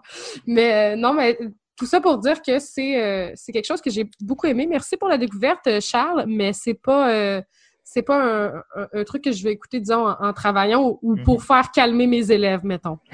Je suis pas sûre Non, que ça va fonctionner. Non, non, ça fonctionnerait pas. Mais ça fonctionnerait bien pour une psychanalyse. Ah, Euh, pour, pour, pour m'en être fait une de tous mes problèmes d'enfance pendant que je regardais le cimetière terrifié. Euh, Charles, pour nos auditeurs qui ont écouté quelques chansons de Flying Horses depuis le début, euh, qui, qui aiment ça, qui trouvent qu'il y a une exigence, oui, qui voient toutes ces influences, euh, est-ce que tu aurais des groupes, par exemple, justement, à conseiller qui vont dans la même mouvance? Oui, ben, j'en ai déjà nommé quelques-uns. Je peux les rappeler. Donc, celui qu'on m'a fait rappeler tout à l'heure, donc, lui, c'est un pianiste, un pianiste islandais, Olafur Arnald. Donc, euh, Qui est Euh, passé il n'y a fait- pas si longtemps que ça au Granada en plus, dans le temps où est-ce qu'on pouvait aller au Granada. je ne savais pas. Oui, oui, oui, il est venu, puis d'après moi, il n'y avait pas grand monde. Pourquoi Moi, j'ai ça, moi? Ah ben c'est c'est c'est moi c'est moi je l'ai découvert vraiment tard puis moi je l'ai découvert deux jours après qu'il soit passé. C'est ça. C'est ce qu'on appelle un échec violent là, tu sais quand tu dis ah j'espère tellement ça qu'il vient à Sherbrooke, tu tapes sur Google, il y a deux jours il était là. Ah, c'est ce qu'on appelle un mauvais timing sur Spotify. Alors Mais ce type-là, mais ce type-là, euh, juste rajouter, il a fait Oui, un, un album qui s'appelle le, le- The Chopin Project, en fait. Il Mhm. reprend, et- puis il réinterprète des pièces de Chopin, en fait, mais de façon très, très, très moderne, puis avec le style euh, plus proche, mettons, de ce que Flying Horses peut, peut faire. C'est assez intéressant. Euh, Chili Gonzalez, qui a été nommé tantôt, euh, bon choix. C'est drôle parce que euh, quand il est arrivé, on- à part les mélomanes, on en parlait peu, puis en ce moment, c'est comme ce nom-là revient, on entend constamment parler. Euh, Neil Franz, que j'ai nommé tout à l'heure, qui est un pianiste allemand, qui travaille beaucoup avec euh, Lafleur Arnalds d'ailleurs. donc, ces, trois-là, je pense que c'est des noms, c'est les premiers noms qui me viennent en tête. Si j'avais plus de temps, Ouais. il y en a probablement beaucoup d'autres qui me viendraient en tête. Ah, euh, Max Richter aussi. Ah oui, euh, classique. Max Richter qui a, qui a re- repris Vivaldi et qui en a fait une version vraiment intéressante. Qui fait aussi euh, dans le fond l'ami prodigieuse, le fameux roman euh, qui, qui est en télésérie. C'est aussi lui qui fait toute la musique de la télésérie, puis c'est extraordinaire. Euh, finalement, je suis pas si sûr pour Olafur, je me mélange peut-être avec un autre, mais en tout cas, sur ça, juste à le dire pour nos auditeurs, pour pas qu'ils vivent un deuil de quelque chose qui a peut-être pas eu lieu. OK, mais quand même, on voit jusqu'à quel point ces pianistes-là, qu'il y a quelques années, on n'aurait même pas, pas pu penser les voir en tournée au Québec, mais finalement viennent parce que clairement, il y a un intérêt populaire pour ce type-là de musique. Sur ce, nous allons aller en musique avec euh, ma découverte musicale du confinement, Dominique A. Euh, Rendez-nous la lumière et après ça, vous allez avoir un premier tour de nos suggestions culturelles de la semaine. Vous écoutez Les Tiroirs de la culture au CFAK 88.3.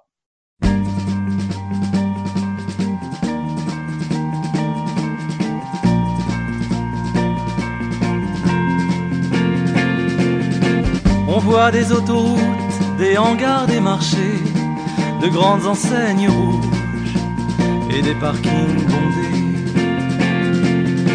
On voit des paysages qui ne ressemblent à rien, qui se ressemblent tous et qui n'ont pas de fin. Rendez-nous la lumière, rendez-nous la beauté, le monde était si beau et nous l'avons gâché. Rendez-nous la lumière, rendez-nous la beauté. Si le monde était beau, nous l'avons gâché. On voit de pleins rayons de bêtes congelées, leur peur prête à mâcher par nos dents vermillons. On voit l'écriture blanche des années empilées. Tous les jours c'est dimanche, tous les jours c'est prier. Beauté. Le monde était si beau et nous l'avons gâché. Rendez-nous la lumière, rendez-nous la beauté. Si le monde était beau, nous l'avons gâché.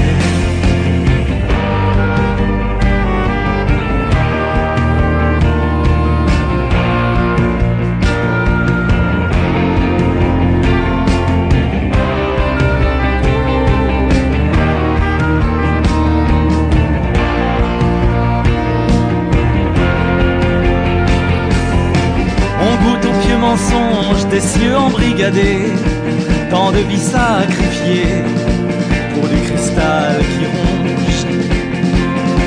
On voit des fumées hautes, des nuages possédés, des pluies oranges et mauves, donnant d'affreux baisers.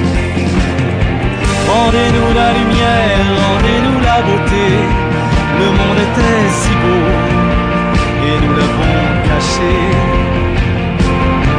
Rendez-nous la lumière, rendez-nous la beauté? Si le monde était beau, nous l'avons caché.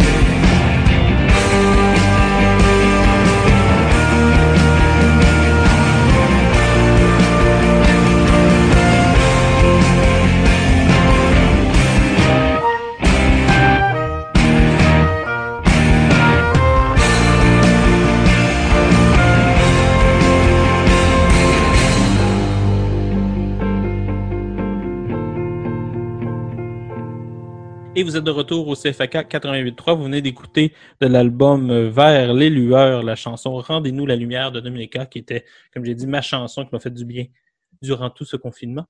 Euh, et là, nous sommes déjà rendus à nos premières suggestions culturelles qui, cette année, compte tenu du fait que nous sommes une émission qui va durer deux heures, seront beaucoup plus grandes, ce qui va être un beaucoup plus euh, beau terrain de jeu.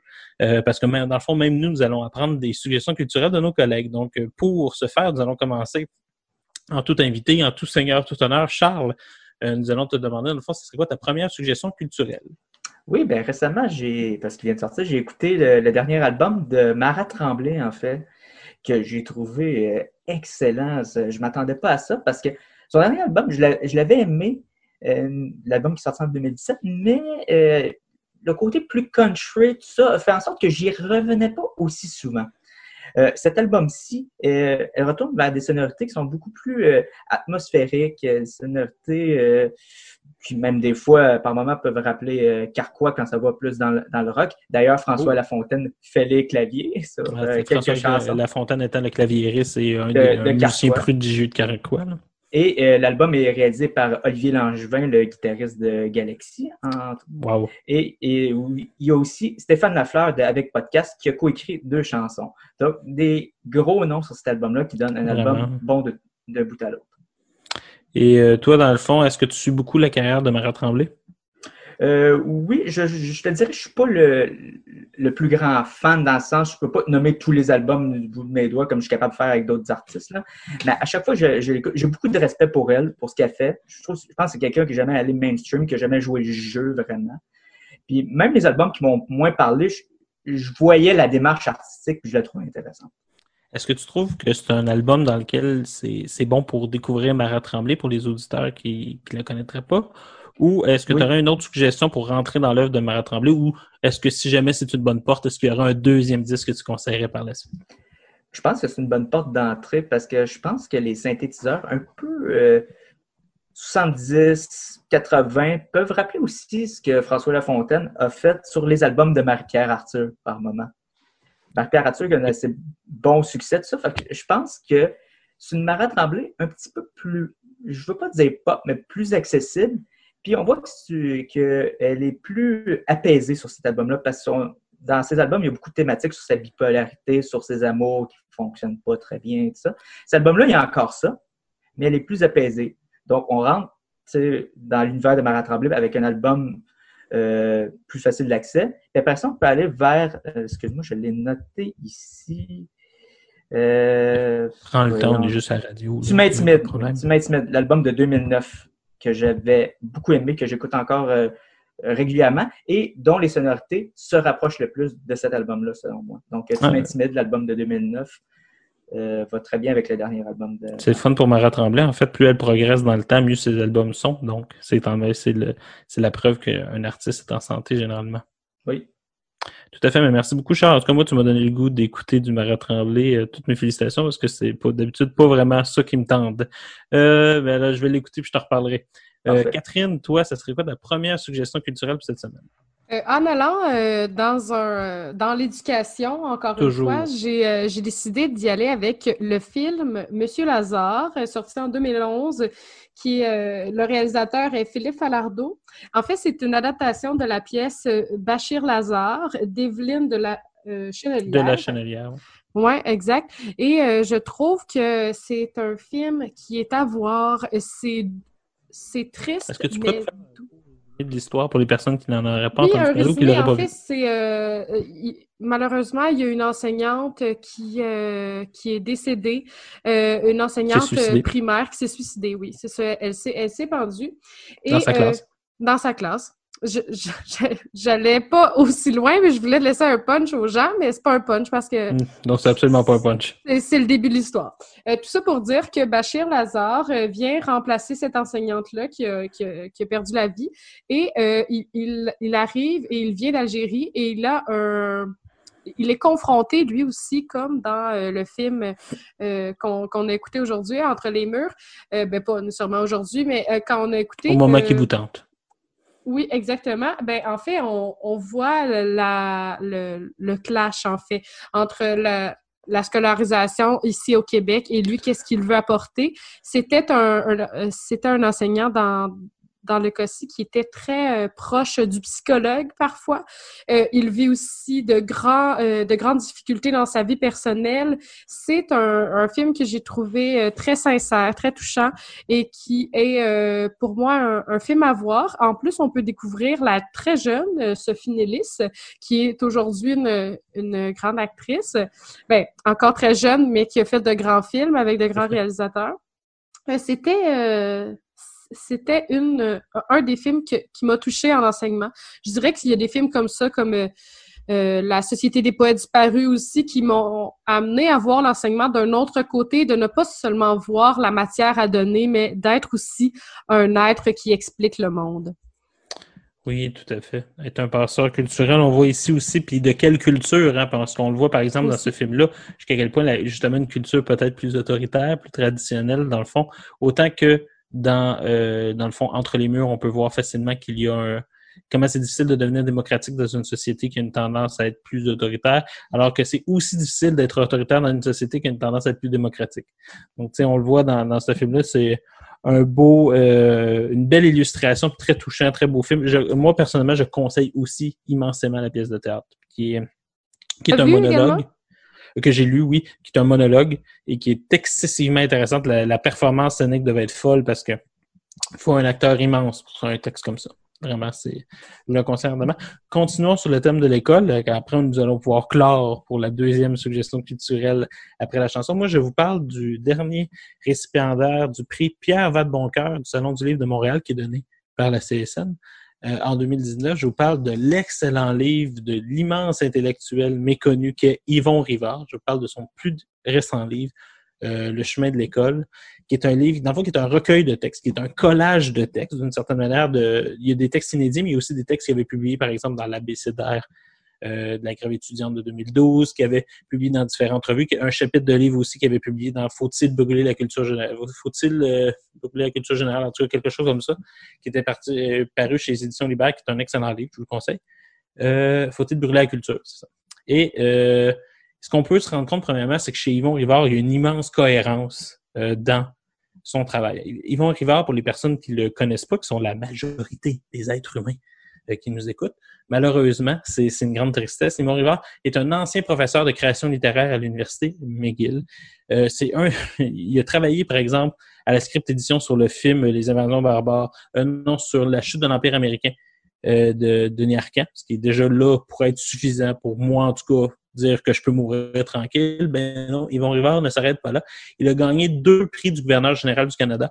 Un pour son essai euh, Aimer enseigner, puis un autre pour un roman. C'est-à-dire qu'il est un des rares récipiendaires à avoir gagné autant dans la catégorie essai que dans la catégorie roman. Et on pourrait dire que Les chemins de l'école sont un complément à Aimer enseigner. Aimer enseigner a été écrit en 2012-2013. Dans le fond, c'était dans la foulée. euh, c'est il pose la question, en fait, sur euh, toutes les espèces d'amour euh, entre professeurs et élèves, en quoi ça ne tient pas? Sur, pas sur un point de vue éthique, sur un point de vue strictement de réflexion sur l'éducation. C'est-à-dire qu'il il arrive à évacuer l'éthique pour tout de même euh, arriver à tuer cette conception-là qu'un professeur peut coucher avec son élève, mais en plus, c'est un, essai qui va plus loin, qui est aussi un essai carrément d'amour de l'éducation au Québec. Donc, c'est un livre qui, pour moi, qui est immense, qui est extrême- extrêmement important dans mon parcours. Et là, il revenait avec les chemins de l'école. Je sais que aussi, Charles, tu l'as tu l'as lu. Et euh, Charles, justement, qu'est-ce que toi t'en as pensé? Moi, j'avais trouvé très intéressant, honnêtement. Je ne vais pas prendre trop de ton temps, mais je pense que, encore une fois, ça aussi, c'est une lecture que je donnerais, puis probablement plus facile qu'à Arène. Donc, je le donnerais à des étudiants de premier cycle. Euh, Ils vont peut-être être frappés par certains propos, mais je pense que c'est une réflexion euh, primordiale. Euh, je, je, je pourrais en parler longuement de ce livre-là. Je ferai sûrement une chronique littéraire sur les ondes de la CFA à un moment donné pour en parler. Dans les prochains livres que je vais critiquer, je vais vous laisser simplement avec un extrait. Il dit Depuis des années, j'insiste sur la consolidation d'un système mis en place par des comptables qui gèrent l'humanité avec la complicité des intellectuels qui rêvent de tranquillité de pouvoir définir, réglementer, quantifier pour éviter que la pensée n'aille trop loin, assujettir le faire à la méthode pour s'assurer d'un pouvoir quasi absolu sur les cerveaux formés et à ne chercher euh, que ce qui a déjà été trouvé et aussi un autre extrait. Euh, tout simplement, il va y arriver à dire, sans cette expérience de la beauté qui débouche sur la vérité et de la vérité sur le mystère, il n'y a pas de connaissance possible, pas de pensée véritable, car la pensée humaine est, est précisément ce sentiment, cette sensation, cette intuition que je ne suis pas coupé du monde, que je peux le connaître. C'est un livre que je vous conseille qui est magnifique. Et sur ce, nous, de notre côté, nous allons écouter de Guillaume Beauregard Entre les mots et les actes. Vous êtes sur les ondes du CFAK 88.3.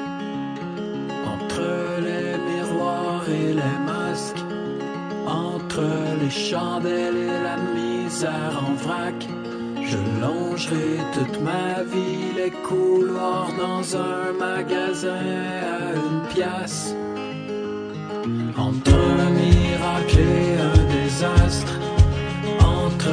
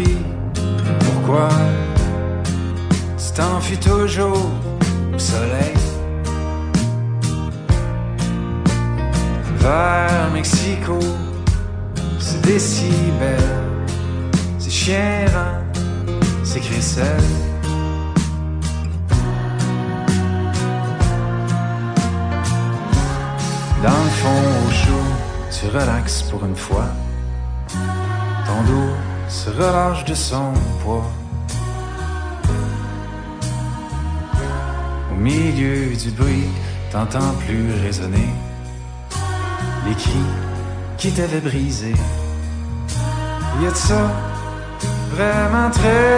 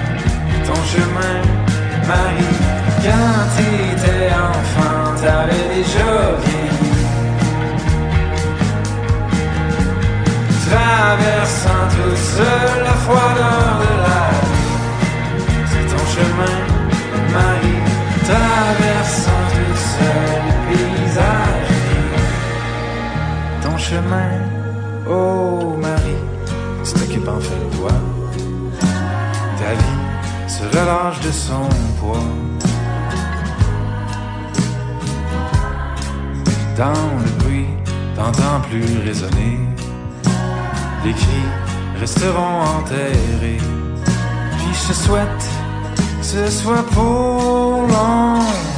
Et vous êtes de retour sur les ondes du CFAK 88.3. Dernier segment de cette émission. Déjà, on dirait que ça fait seulement une heure, mais non, ça fait deux heures que nous sommes ensemble.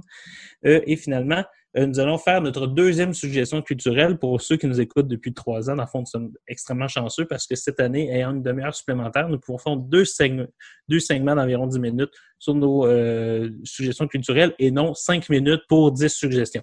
Donc, euh, ça va être beaucoup plus élaboré cette année. Tant mieux pour nous tous, tant mieux pour vous, du moins je l'espère. Tant mieux aussi pour nous autres collaborateurs parce qu'on apprend des choses de nos collègues. Donc, cette fois-ci, la première fois, on avait commencé avec Charles, mais cette fois-ci, ce serait dommage de ne pas commencer par notre chère Catherine. Donc, Catherine, quelle est ta deuxième suggestion culturelle?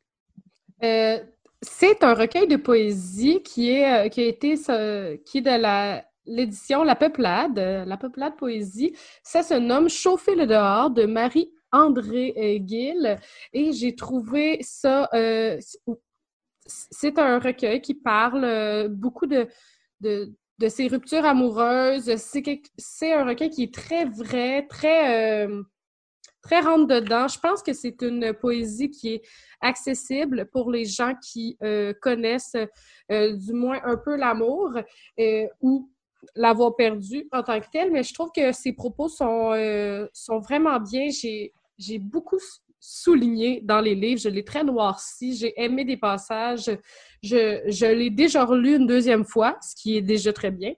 Euh, je vais vous lire un extrait, par exemple. Ah, vas-y.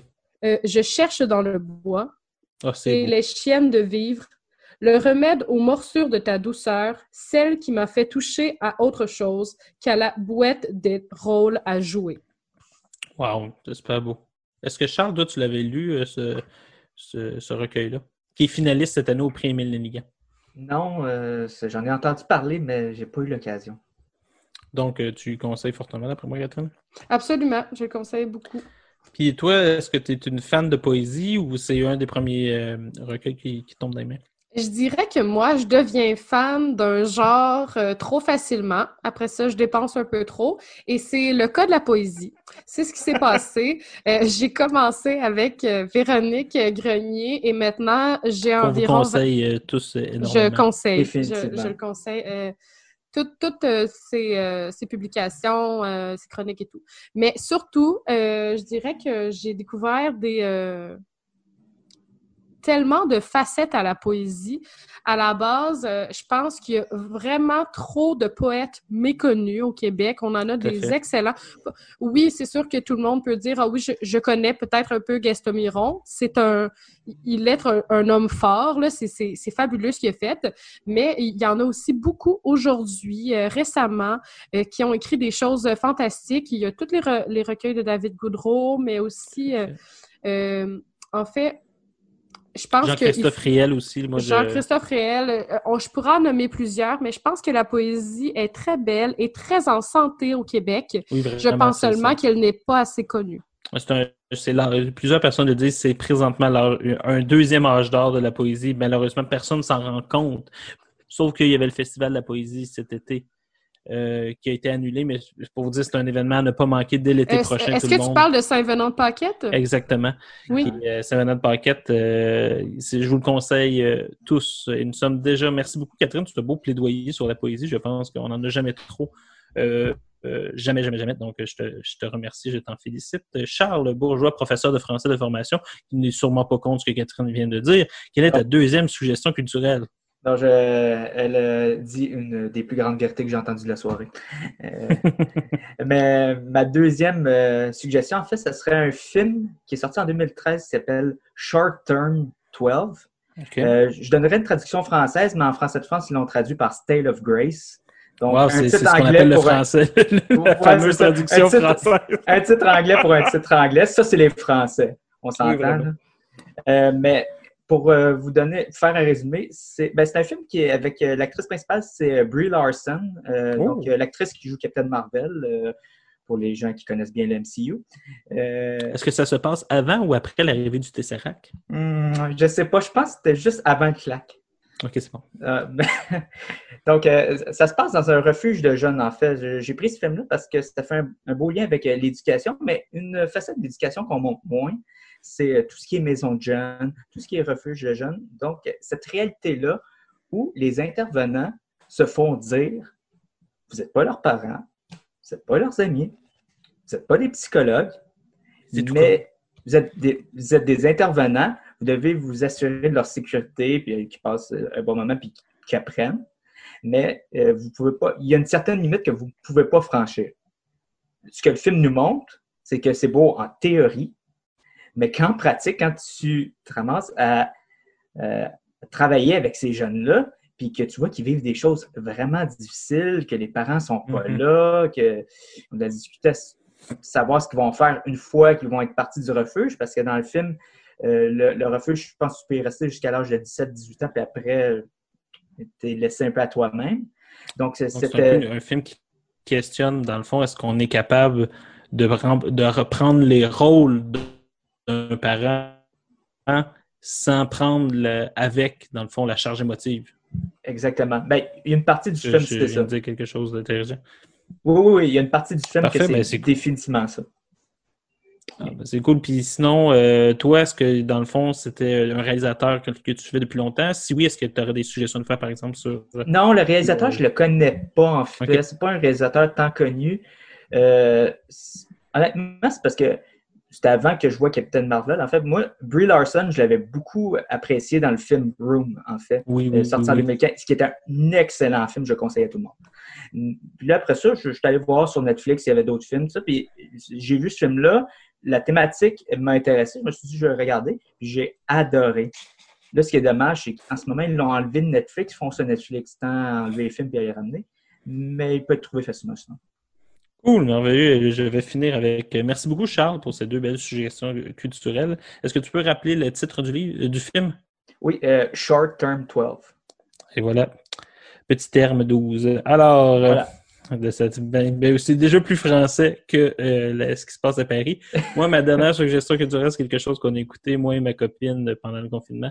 C'est euh, sur les ondes de tout.tv, euh, ce qui est vraiment très drôle comme phrase pour les personnes qui savent que tout.tv n'est pas vraiment sur les ondes. Euh, c'est le terme, euh, c'est le- l'excellente mini-série Projet 2000. Dans le fond, je vous rappelle, ra- rappelle, je vous dis rapidement le synopsis. Nous sommes en juin 1999. Quatre ados et deux parents enregistrent des vidéos exposant leurs objectifs pour dans 10 ans. Tout l'été, ils souhaitent réussir ce qu'ils avaient voulu faire pour 10 ans parce que bientôt, il y aura le bug de l'an 2000. Et euh, c'est vraiment, vraiment, vraiment intéressant. C'est une, une télésérie, dans le fond, qui, qui, qui- il y a plusieurs auteurs, mais l'auteur principal est Julien Lacroix. Script édition Louis Morissette. Là-dedans, il y a euh, Julien Lacroix, Juliane Côté, euh, Mehdi Boussaïdan, Yannick Demartino, Catherine Brunet, Sonia Vachon. Une, euh, jo- euh, le gendre, je me souviens plus de son prénom, mais, euh, mais c'est pas Joël. Et euh, vraiment, c'est vraiment quelque chose qui, c'est moi, ça m'a beaucoup, ça m'a énormément fait rire. Et tranquillement, on voit que Julien Lacroix est en train de sortir de son rôle de personne un peu intense. Legendre. Pierre-François Legendre, merci beaucoup. Il a joué Jon dans Il était une fois dans le trouble, c'est juste Oui, pour vous ça aussi. Et il a joué dans. Les Invincibles aussi. Oui, Ah, mais fait. oui, il fallait nommer les Invincibles plus qu'il était une fois dans le trouble. Non, non, il fallait rappeler qu'il n'était une fois dans le trouble à exister. C'est Euh, il fallait le rappeler parce que je vrai. pense que les Invincibles, on les a toujours pas oubliés. Non, Euh, mais c'est ça, c'est-à-dire que c'est une excellente euh, petite télésérie. Ce qui est intéressant, c'est que c'est rare qu'on ait un format si court au Québec. D'habitude, on a une tendance à vouloir des affaires de 20-25 minutes. Là, on était plus dans du 15-13. Euh, aussi, ce qui, ce qui a coûté un épisode, parce qu'ils l'ont dit récemment dans les entrevues, euh, la musique est excellente. Ils ont réussi à aller rechercher la musique des années euh, 99, 1999. Là, j'ai adoré une scène qui finit par Closing Time, qui est une chanson qui, dans ma tête, est morte. Mais non, elle n'est pas morte. Elle était toujours bien et bien présente. J'attendais Boy avec euh, impatience, mais elle n'est jamais venue. Mais c'est. C'est euh, l'année juste pour- 2000, ça. hein. je sais, mais tu sais, quand même, tant qu'être dans ce mood-là, on dirait que j'avais envie d'être dans du pop-punk. Mais euh, non, mais vraiment, j'ai trouvé ça euh, assez, euh, assez intéressant. C'est super bien écrit, c'est super drôle. Euh, Mehdi Boussaïdan, quel acteur. Yannick de Martino qui joue une version vraiment intense de lui-même. Même chose pour Julien Lacroix. Non, c'est vraiment Yannick de Martino qui a quelques répliques, mais qui sont tous mémorables généralement. Tu sais, c'est- je pense que tout le monde serait d'accord avec ça. Donc, euh, c'est déjà la fin de cette, de cette émission. Alors, merci beaucoup, Charles. Ça fait plaisir. Merci beaucoup, Catherine.